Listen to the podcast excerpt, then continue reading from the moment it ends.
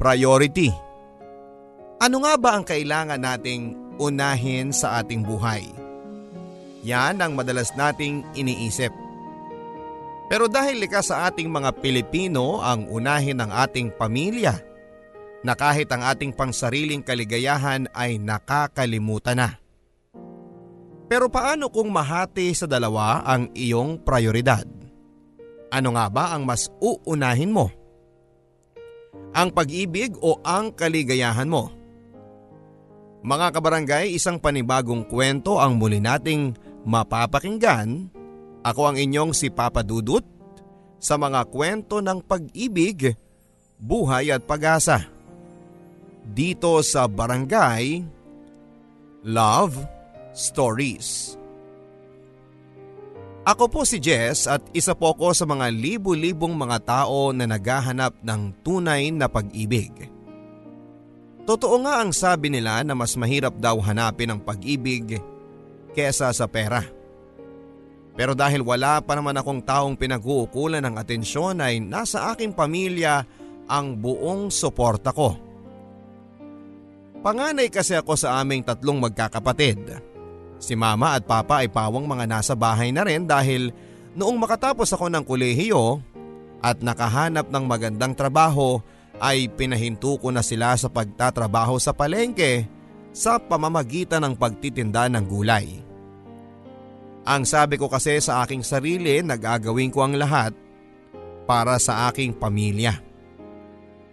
Kaya nang makaluwag-luwag ako at makaipon ng malaking pera ay agad ako ng ibang bansa para doon ipagpatuloy ang aking pangarap bilang isang engineer. Sobrang hirap ang malayo sa pamilya. Lungkot, pagod at puyat ang kalaban mo pero lahat ng yon ay kakayanin mo dahil alam mong may mga taong umaasa sa iyo. Minsan, gusto ko nang sumuko papadudot pero sa tuwing naaalala ko ang lahat ng sakripisyo sa akin nila mama at papa, noong nag-aaral pa lamang ako ay bigla akong nabubuhayan ng loob. Jess, butas na yung tsinelas mo ah. Bumili ka na bukas o eto ang pera. Ang sabi ni Papa sa akin. Pagdating ko ng bahay, alas tres pa lang yon nang umuwi na ako dahil wala ang teacher namin at may pinuntahang seminar. Papa, okay pa naman to eh at saka hindi naman nila mahahalata. Sa gwapo ko ba namang to eh. Sa mukha ko sila titingin at hindi sa tsinelas ko. Ang pabiro ko namang sabi kay Papa. Ikaw talagang bata ka. Napakahambog mo eh. Hindi naman ako ganyan noong araw. Ewan ko ba sa'yo kung bakit naging ganyan ka. Siguro nagmana ka sa mama mo. Ang sabi ni Papa sabay tawa ng malakas. Ay, ano na naman ba yan? Nadami na naman ako sa usapan ninyong mag-ama. Kayo talaga lagi na lang nasisingit ang pangalan ko. Ang sabi ni Mama na tumatawa na rin ang mga oras na yon. Eh paano kasi itong anak mo Margie eh? Sobrang bilib sa sarili. Sabihin ba namang gwapo siya kaya yun ang sabi ko sa kanya.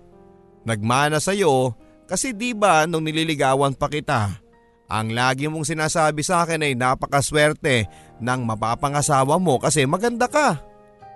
Ang hirit naman ni Papa sabay tingin sa akin at tumawa. Ikaw talaga Alan kung ano-ano mga kinikwento mo dyan sa anak mo. Mamaya eh maniwala yan. Ang sabi naman ni mama na halatang namumula at pigil na pigil na sa pagtawa. Hindi bali mahal. Alam ko naman na totoong maganda ka. Kaya nga ako nabighani sa iyo eh. Ang sabi naman ni Papa kay Mama. Yun yung mga panahong iniisip ko papadudot sa tuwing nalulungkot ako sa abroad at nami-miss ko sila. Sa tuwing pakaramdam ko ay gusto ko nang sumuko. Ipinapaalala ko sa aking sarili kung bakit ako nandito. At yon ay dahil sa aking pamilya. Bata pa lamang ako noon papadudot ay namulat na ako sa hirap ng aking mga magulang. Para lamang makapag-aral kami at magkaroon kami ng magandang kinabukasan ay kung ano-anong negosyo ang sinubukan ni na mama at papa. May taguyod lamang ang aming pang-araw-araw. Si papa ay namamasada ng pedicab na siyang uso naman sa aming lugar noon. 50 ang pinakamalaking na iuwi niya sa pamamasada pero ang kapalit naman ito ay ang sakit ng kanyang mga paa. Si mama naman ay pinasok ang pagtitinda ng kakanin, ulam at ng gulay. Pero matumal pa rin ang pasok ng swerte sa amin. Hanggang sa napag-alaman ni mama na buntis pala siya sa aking bunsong kapatid. Tandang tanda ko pa noon papadudot kung paano mag-usap ng umiiyak sina mama at papa. Wala pa ako sa wastong gulang noon para intindihin ang lahat pero isa lamang ang alam ko. Hirap sila mama at si papa. Paano na tayo? Madadagdagan na naman tayo ng isa mahal? Ang mangiyak-ngiyak na sabi ni mama kay papa. Nakita kong hinawakan ni papa ang mga kamay ni mama. Mahal, sorry kasi hindi magandang buhay ang naibigay ko sa iyo. Alam ko kung hindi ako ang sinagot mo sa dami ng mga manliligaw mo noon na may kaya pa sa buhay ay sigurado ako na hindi ka mahihirapan ng ganito. Ang sabi ni Papa kay Mama. May kaya kasi ang pamilya nila Mama Papa Dudut. Dalawang taon na lang sana ay makapagtatapos na ng kolehiyo si Mama. Pero dahil sa sobrang pagmamahal niya kay Papa na tinutulan ng aking lolo at lola ay nagawa niyang makipagtanan at mula noon ay tinakwil na siya. Hindi natin to ginusto mahal. Hindi natin mapipili ang taong mamahalin natin. Sana mahal ay huwag tayong sumuko. Kasama mo ko at kahit kailan ay hindi ako nagsisisi na ikaw ang minahal ko. Ang sabi ni mama kay papa. Nakita ko ang unti-unting pagsilip ng mga ngiti ni papa sa bayakap nila sa isa't isa. Ramdam ko ang hirap ng aking pamilya papadudot. Kaya sinabi ko sa aking sarili na kahit kailan ay hinding hindi ko sila pababayaan. Kahit na magkaroon na rin ako ng aking sariling pamilya. Kahit gaano kahirap ang buhay papadudot, basta may pangarap at pinaglalaanan ng iyong sakripisyo lahat ay magiging magaan lamang para sa iyo.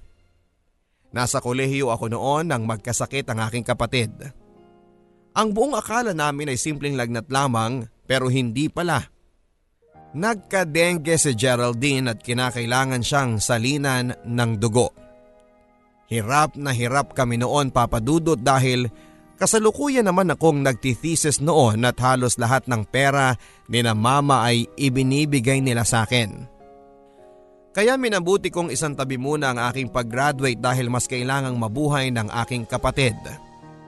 Lahat ng pera na dapat ay para sa mga kailangan ko para makapagtapos ng kolehiyo ay ibinigay ko kay Papa.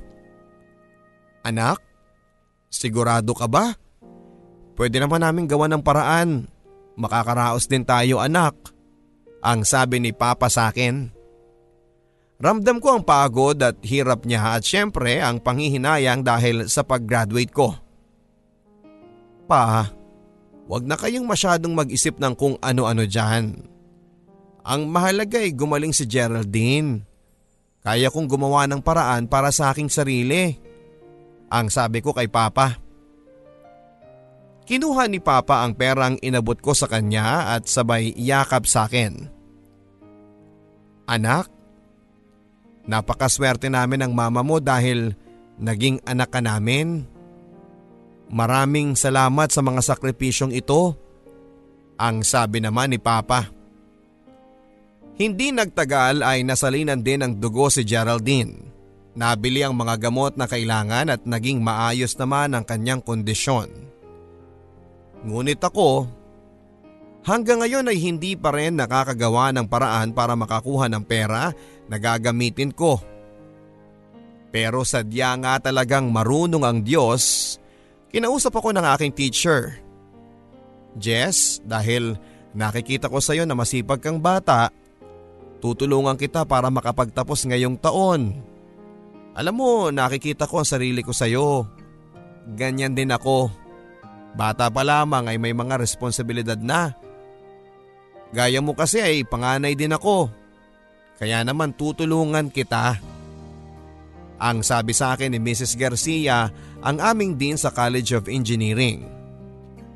Ma'am, Ma'am maraming salamat po. Hayaan niyo po at kapag nakapagtrabaho ako ay agad ko po kayong babayaran. Ang pangako ko naman sa kanya. Huwag mo nang isipin yon.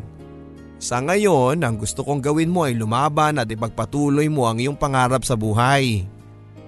Ang sabi niya sa akin. Halos magtatalon ako sa sobrang saya ko papadudot. Ang sabi nga nila, Everything happens for a reason. Hindi ka bibigyan ng Diyos ng isang pagsubok kung alam niyang hindi mo ito kakayanin. Hanggang sa makagraduate ako ng kolehiyo papadudot. Ang pinakamasaya noong araw na yon ay hindi ako, kundi sina mama at si papa. Habang sinasabitan ako ng medalya dahil sa pagtatapos ko bilang cum laude ay iyak ng iyak si mama.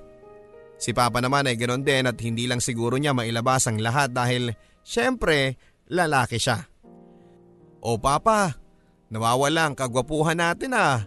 Patulo na ang luha mo oh. Ang pagbibiro ko kay Papa. Loko kang bata ka. Ang mama mo ang sabihan mo kasi tingnan mo nga naman oh. Basang basa na lang panyo sa kakaiyak. Ang sabi naman ni Papa. Tumingin ako kay mama sabay akbay sa kanya. O paano ba yan ma? Kanino ba ako nagmana ng katalinuhan ko? Sa'yo ba o kay papa? Ang pabiro kong sabi kay mama. Aba syempre sa akin. Ang sagot naman ni mama napigil sa kanyang pag-iyak. Oy hindi ha, sa akin nagmana ang anak natin. Ang hirit naman ni papa. Aba bakit naman? Ang sabi ni mama. Siyempre kung hindi ako matalino, hindi ikaw ang liligawan ko at magiging asawa ko ngayon. Napatingin at nakiapir sa akin si Papa. Sabay tawanan naming dalawa. Ewan ko sa inyong mag-ama. Puro kayo kalokohan. Ang sabi ni Mama na tuwang-tuwa na. O basta ma, tatandaan mo na kahit na anong mangyari, Tutulungan ko kayo ni Papa sa lahat at hinding hindi ko kayo pababayaan. Ang sabi ko sa aking mga magulang. Hindi doon nagtapos ang lahat papadudot. Akala ko'y magiging madali ang paghahanap ng trabaho pero puro na lang rejection ang napapala ko. Hanggang sa isang malaking kumpanya pala ang makakatanggap sa akin. Sina mama at papa ang pinakamasaya sa aking mga achievements sa buhay ko at doble ang saya ko kapag napapangiti ko sila. Kaya naman sa unang sahod ko ay lumabas kaming lima at syempre si mama ay sobrang drama na naman. Ang sarap pala sa pakiramdam papadudot ang makatulong ka sa pamilya mo tapos ay makita mo silang maayos ang buhay. Sulit lahat ng pagod at puyat mo. Tuloy-tuloy ang naging swerte ko hanggang sa madistino ako sa Dubai. Anak, kailangan mo pa bang lumayo? Okay ka naman dito eh. Maayos naman ang sahod mo.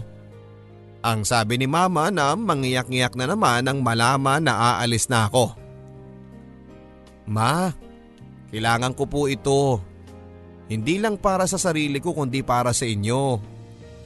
Ang gusto ko ay mas guminhawa pa ang buhay natin at saka si Bunso mag-high school na. Tapos si Josephine magkukulehiyo na ma. Huwag ka magalala sa akin. Hayaan mong gawin ko ito. Ang sabi ko naman kay mama.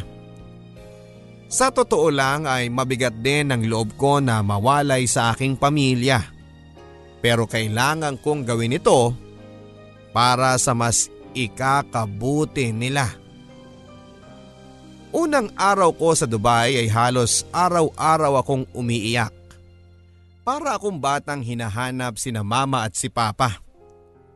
Halos wala pa akong gaanong makausap noon dahil nga sa sobrang lungkot ko. Tuwing tatawag ako ay maririnig ko ang paghikbi ni mama. Kaya mas lalo ako nahihirapan. Mahirap pala talagang mag-abroad papadudot. Akala ko'y madali lang ang kumita ng pera pero hindi pala. Ang number one na kalaban mo ay ang pagka-homesick. Araw-araw kong namimiss si na mama at si papa. Walang oras na hindi ko sila naiisip. Kung ano kaya ang ginagawa nila pati sina Josephine at Geraldine ay miss ko na rin ang mga kapatid ko papadudot. Pero wala naman ako magagawa. Nandito na ako at hindi ako pwedeng sumuko. Okay ka lang ba? Bigla ako napatitig sa boses na narinig ko. Pagtingin ko ay isang babaeng mala, lovey po ang ganda, ang aking nasilayan. Simple lang at walang kahit na anong kolorete sa kanyang mukha. Morena at mapupungay ang kanyang mga mata. Ang ganda niya papadudot. Uy, okay ka lang ba? Pinoy ka no? Ang sabi niya sa akin. Doon ko naman napagtanto na kanina pa pala ako nakatingin sa kanya kaya hindi ako nakasagot kaagad ng maayos. Ah oo, Pinoy ako. Ang sabi ko sa kanya na halos mautal-utal pa. Um, ako nga pala si Marie. Halos ilang linggo na kitang nakikitang mag-isa eh. Akala ko ibang lahi ka kasi mas maputi ka. At saka yung mga mata mo akala ko nga Chinese ka eh. Ang pabirong sabi nito. Oo medyo nag adjust pa. Mahirap kasi talagang malayo sa Pinas. Ang sabi ko naman sa kanya. Nako oo, sinabi mo pa. Kaya lang, tiyaga lang talaga para sa pamilya. Ang sabi nito sa akin. Napaisip ako at mukhang pareho ata kami ng pinaglalabanan sa buhay. Ang maginhawang kinabukasan para sa aming pamilya. Alam mo nung bago pa lang ako dito, ganyan din ako sa'yo. Halos hindi ako makakain at hindi makatulog kasi lagi kong naiisip ang pamilya ko sa Pilipinas. Pero alam mo, lakasan mo lang talaga ang loob mo. Kasi kung magpapatalo ka sa lungkot, ikaw din ang kawawa. Ang advice niya sa akin.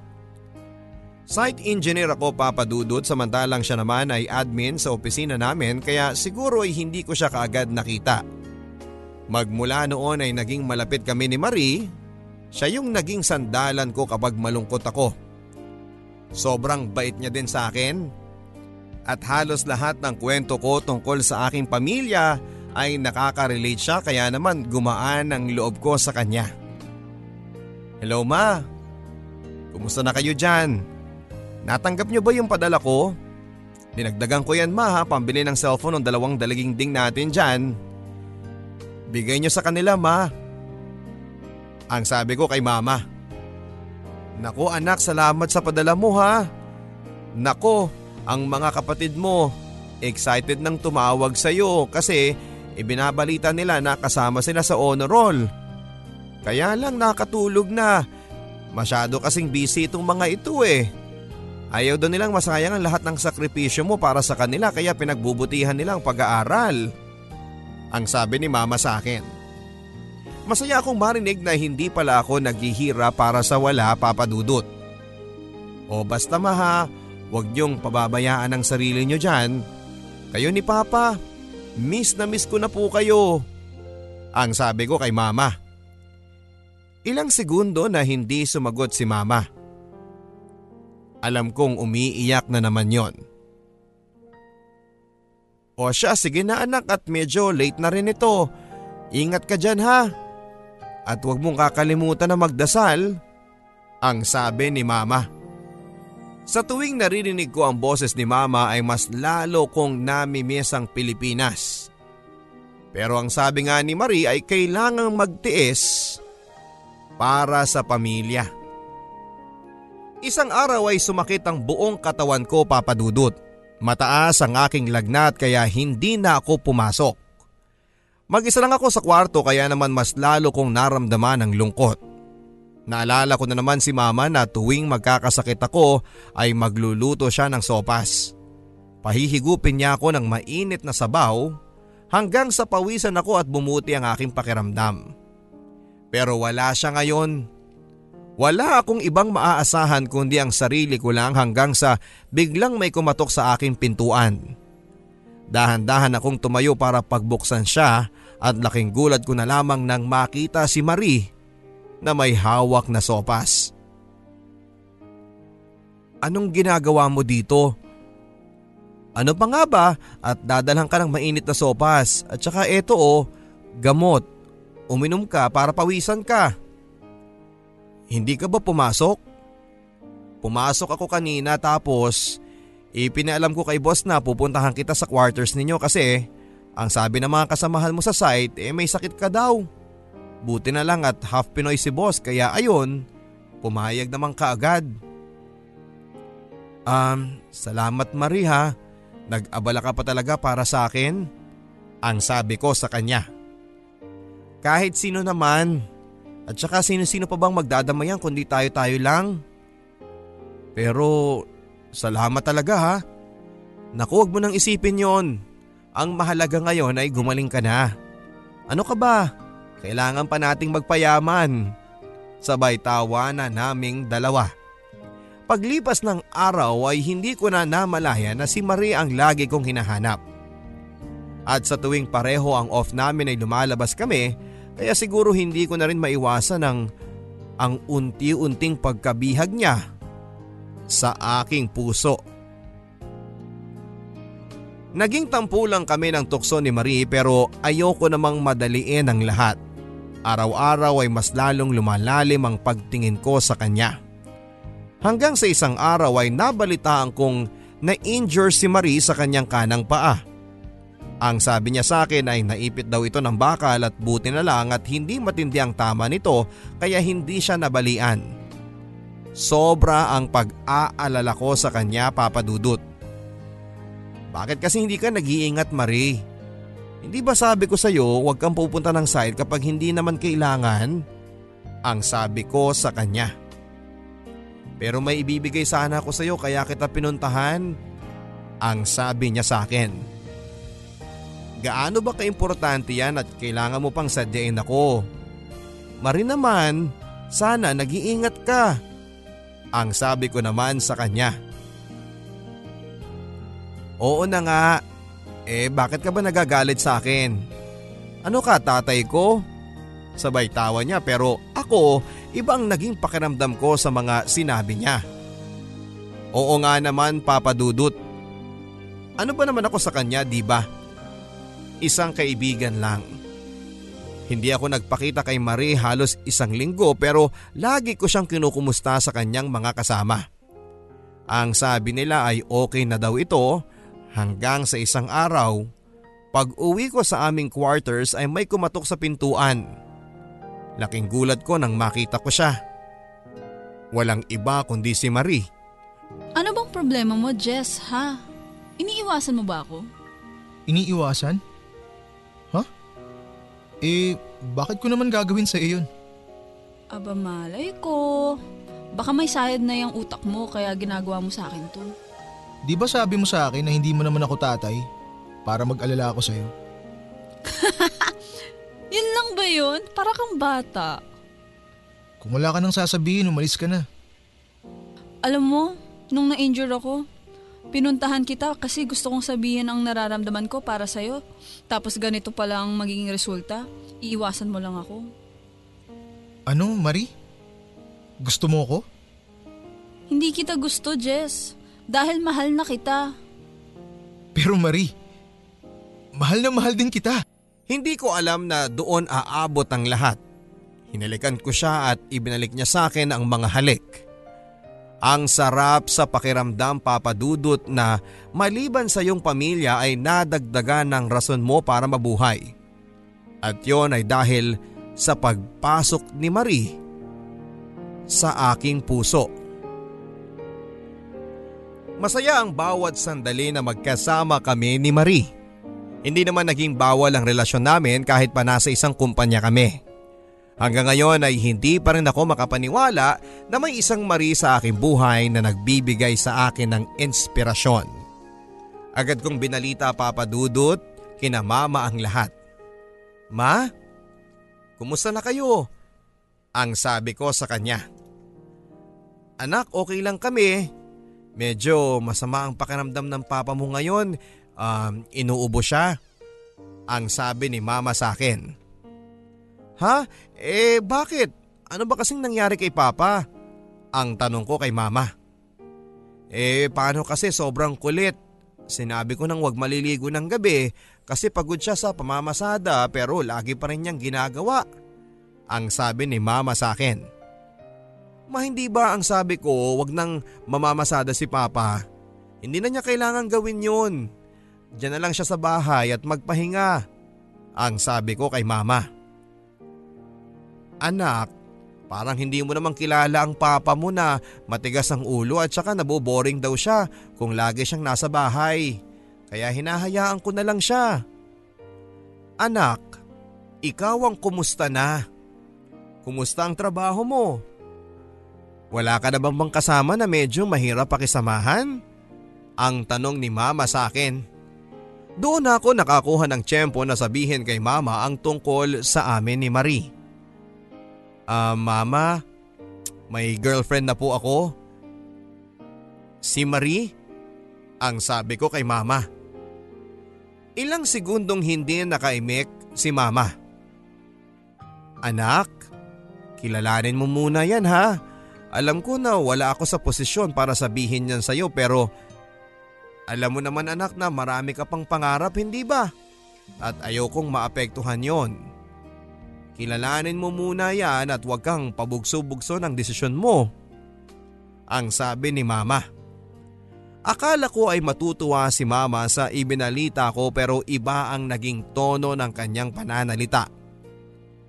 Ma, sobrang bait ni Marie at kung hindi mo maitatanong, siya pa yung nag-aalaga sa akin noong mga panahon na nagkasakit ako. Naalala nga kita sa kanya eh. At saka ma, si Marie, naiintindihan niya po ako na pamilyang priority ko. Naku mama, kapag nakilala niyo po siya, sigurado ako na magugustuhan niyo po si Marie. Ang sabi ko kay mama. O siya, sige na anak at matutulog na rin ako. Maaga pa akong gigising bukas para sa mga kapatid mo na may field trip. Mag-ingat ka dyan ha. May sasabihin pa sana ako kay mama pero bigla niya nang binaba ang telepono. Siguro hindi pa niya matanggap na may girlfriend na ako. Hi, Di bale, sigurado naman ako na kapag nakilala niya si Marie, magbabago ang isip niya. Nasa tamang edad na tayo mahal. Siguro panahon na rin para planuhin natin ang ating magiging future. Oo nga eh, akalain mo yun 30 ka na. Uy, ano ka ba 29 pa lang ako no? Parang ako yung 29. Sabay tawa ni Marie. Pero seryoso mahal, pag uwi natin ng Pinas next week, ipapakilala na kita sa mga magulang ko. Parang bigla akong kinabahan, ang sabi ni Marie. Sigurado ko na magugustuhan kanila, ang sabi ko naman. Alam ba nila mahal na malaki din ang responsibilidad ko? Oo naman mahal, madalas kitang maikwento sa kanila. Alam ba nila na may limang taong gulang akong anak sa pagkadalaga? Natahimik ako nang ipaalala ni Marion. Tama kayo Papa Dudut.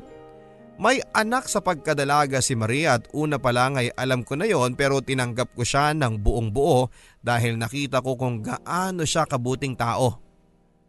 At alam kong nakaraan na yon. Hindi ko na inisip kung ano ang magiging reaksyon ng aking pamilya lalo na ni Mama, ang mahalaga sa akin ay si Marie at ang aming pagsasama. Hanggang sa dumating ang aming pinakahihintay papadudot, ang pag-uwi namin ng Pilipinas. Umuwi si Marie sa kanilang probinsya sa Tarlac samantalang ako naman ay dito sa Laguna. Sinabi ko kay mama ang plano kong pagpapakasal pero napansin kong madalas ang pag-iwas ni mama kapag pinag-uusapan na namin ang mga bagay na yon. Pag uwi ko papadudot ay nakita ko ang mga pagbabago sa aming buhay. Maayos na ang aming bahay at may pigri na sila mama at si papa. Ang kapatid ko naman na si Josephine ay graduate na sa kanyang kursong education. Masayang masaya ako papadudot na makita ang bunga ng lahat ng pinaghirapan ko. Si Papa ay nakabili na rin ng kanyang tricycle na ginagamit niya sa pagsundo sa aking mga kapatid sa tuwing sila ay ginagabi sa pag-uwi. Wala na nga akong ibang mahihiling pa. Kundi ang basbas na lang ni Mama sa relasyon namin ni Marie. Ma, sa susunod na linggo pala, ipapakilala ko na si Marie sa inyo. Sigurado ka na ba sa desisyon mo anak? Hindi ba masyado ka lang nabibigla? at nagpapadala sa emosyon mo. Ma, please. Masaya po ako kay Marie. At hindi ko nakikitang sarili ko na magmamahal ng iba. Anak, ang akin lang naman ay gusto kong mag-focus ka muna sa pangarap mo. Bata ka pa anak at marami ka pang magagawa. Marami pang pwedeng mangyari. Opo ma. Alam ko po yun. Pero kung iniisip nyo na mapapabayaan ko kayo, eh nagkakamali po kayo dyan. Dahil kasama pa rin po kayo sa lahat ng mga plano ko sa buhay. Aba anak, eh mukhang buo na ang desisyon mo. Wala naman akong magagawa kung gusto mo na talaga ang magkaroon ng sariling pamilya. Siguraduhin mo lang anak na okay si Marie at hindi kanya pababayaan. Sa tono ng pananalita ni mama ay halatang may tampo siya sa akin. Bago pa man makapunta si Marie dito ay halos mailap si mama sa akin.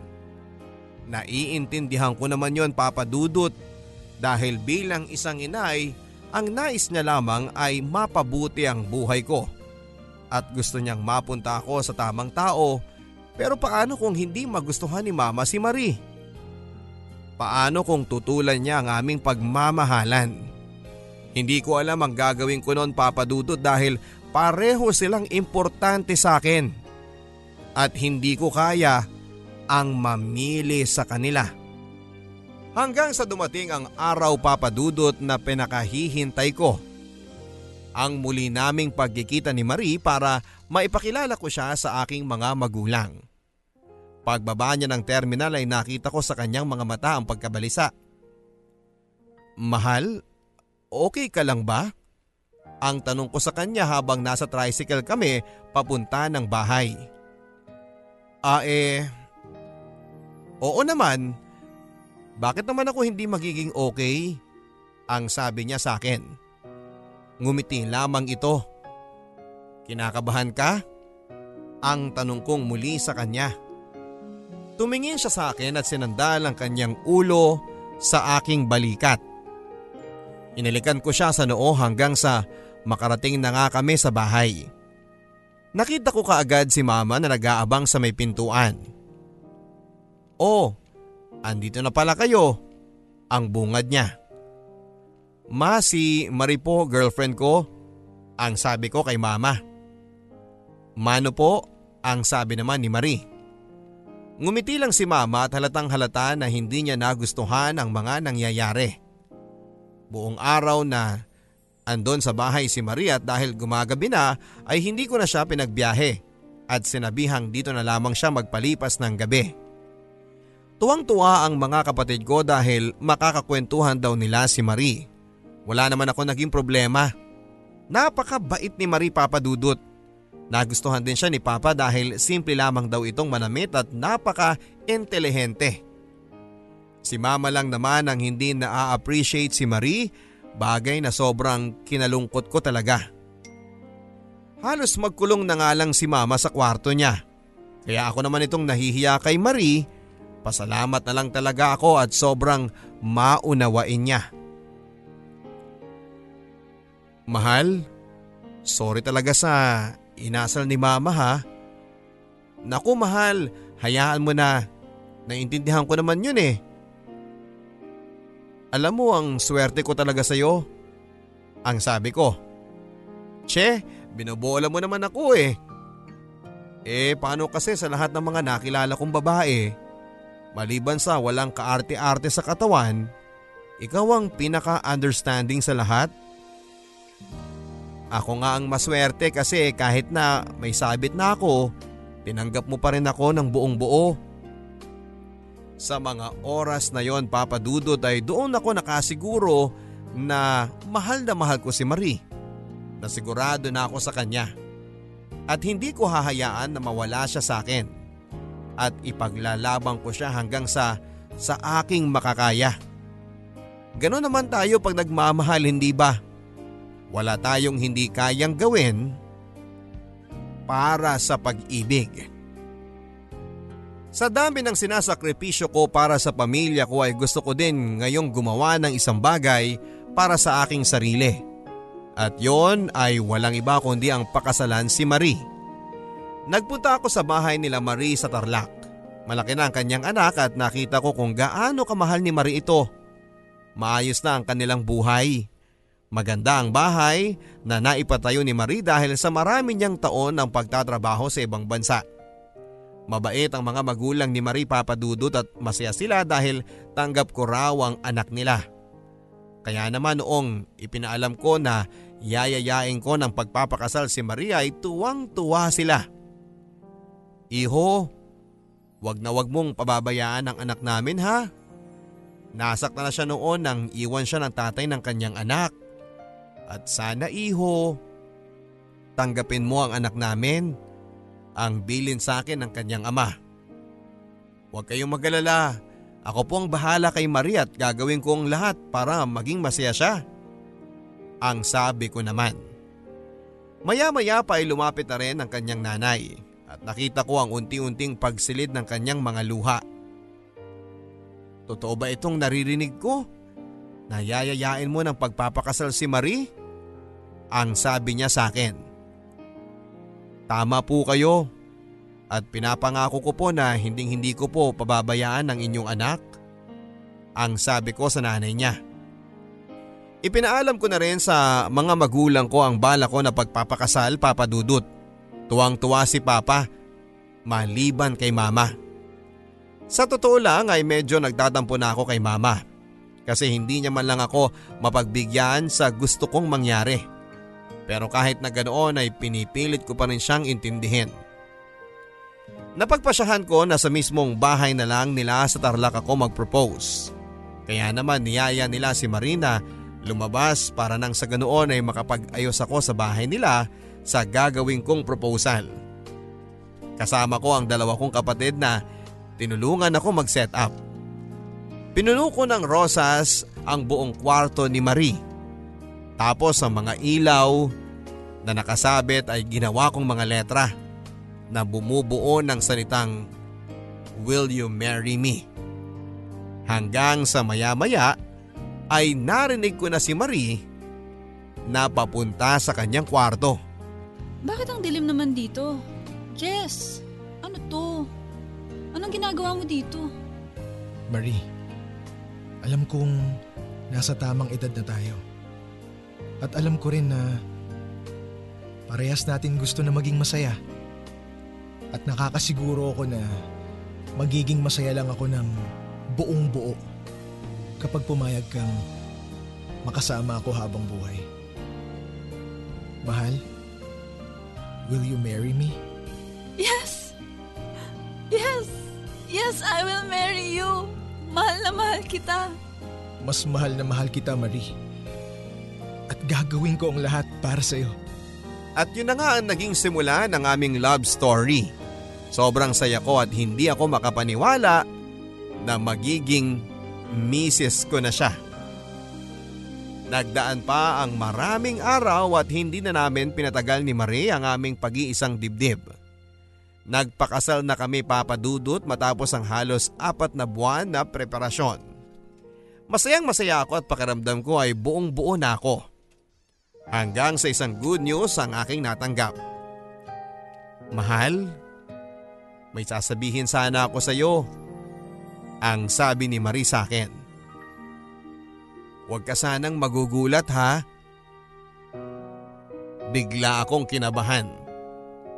Mahal naman eh. Pinapatayo mo naman ang balahibo ko. Ang sabi ko sa kanya. Mahal, magiging daddy ka na. Buntis ako mahal. Ang sabi ni Marie sa akin.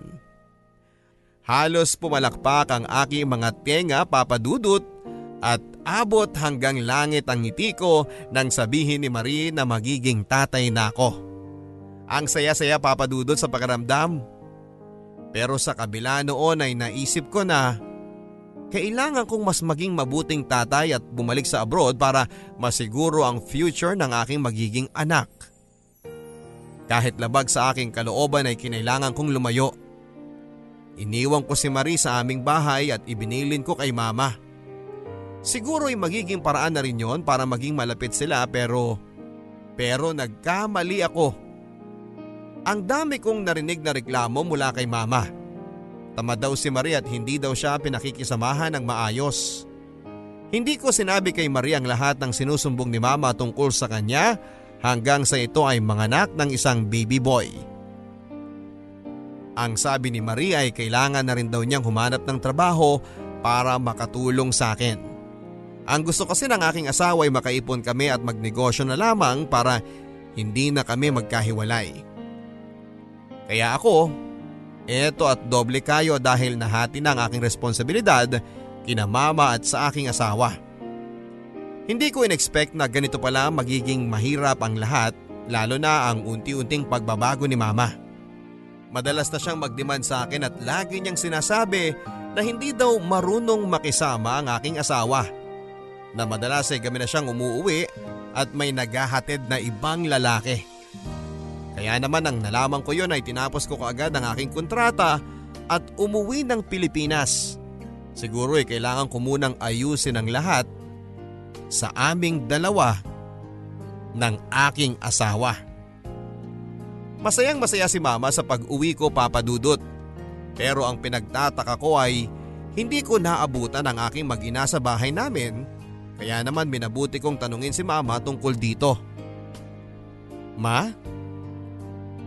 Nasaan po sina Maria at ang anak ko? Ang tanong ko sa kanya. Nako, yang magaling mong asawa Isinama ang apo ko sa Tarlac. Sinabihan ko na sila na huwag magbabiyahe dahil hindi makakabuti sa bata kaya lang ay masyadong matigas ang ulo ng maringyan. Ang sabi ni mama. Sobrang nagalit ako kay Marie. Excited pa naman ako na makita ang anak ko na halos dalawang taong kong hindi nakita pero wala akong nadatnaan papadudot.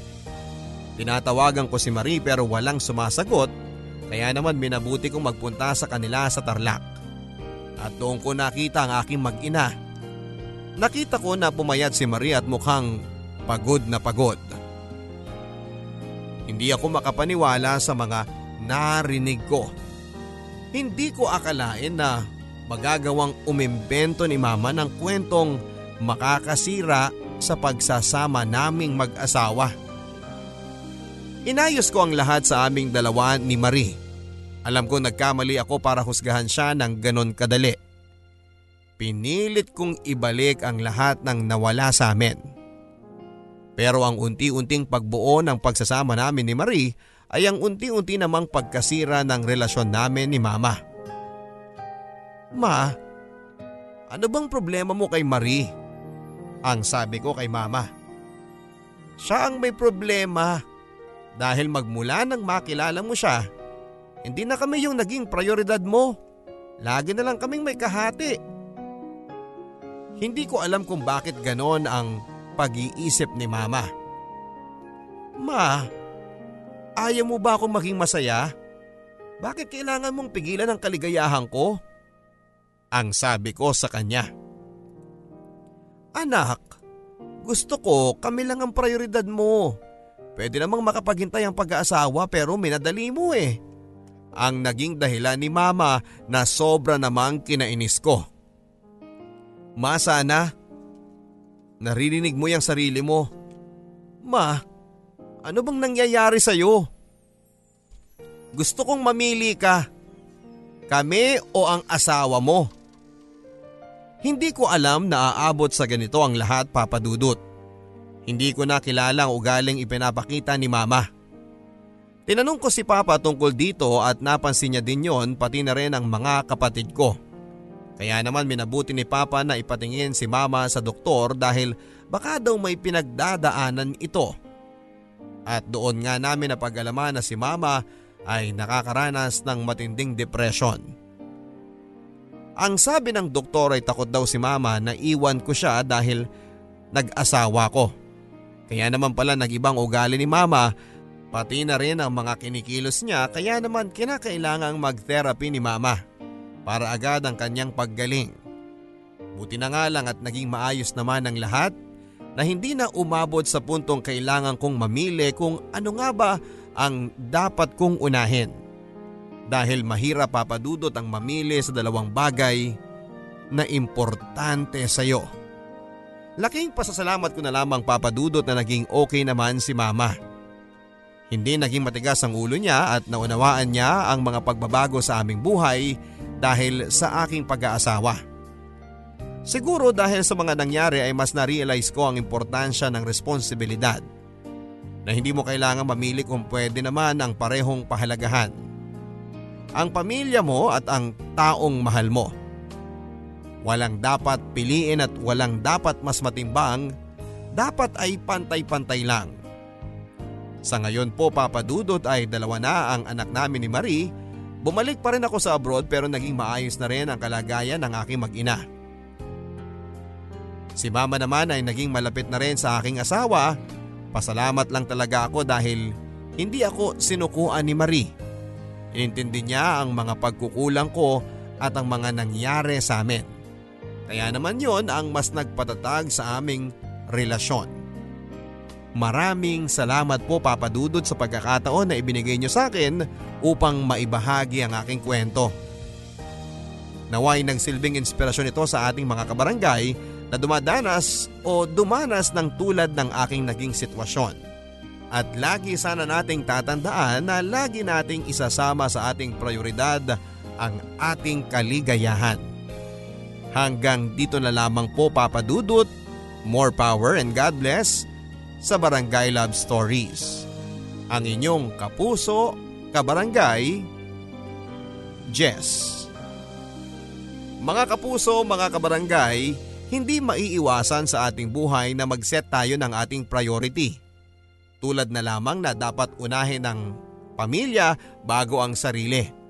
Kaya naman madalas ay nakakalimutan na natin ang ating pansariling kaligayahan. Kahit kailan ay hindi naging masama ang pag-una sa pamilya. Pero huwag po nating kalimutan na tao din tayo. Kailangan din nating isipin ang ating sarili, yung kalusugan, yung ating peace of mind, at yung mga bagay na makapagpapasaya sa atin tulad po ng pag-ibig. Oo, napapagod tayo pero kapag napagod, magpahinga lang. Hindi susuko. Hanggang sa muli mga kapuso ako po si Papa Dudut sa mga kwento ng pag-ibig, buhay at pag-asa. Dito sa Barangay Love Stories.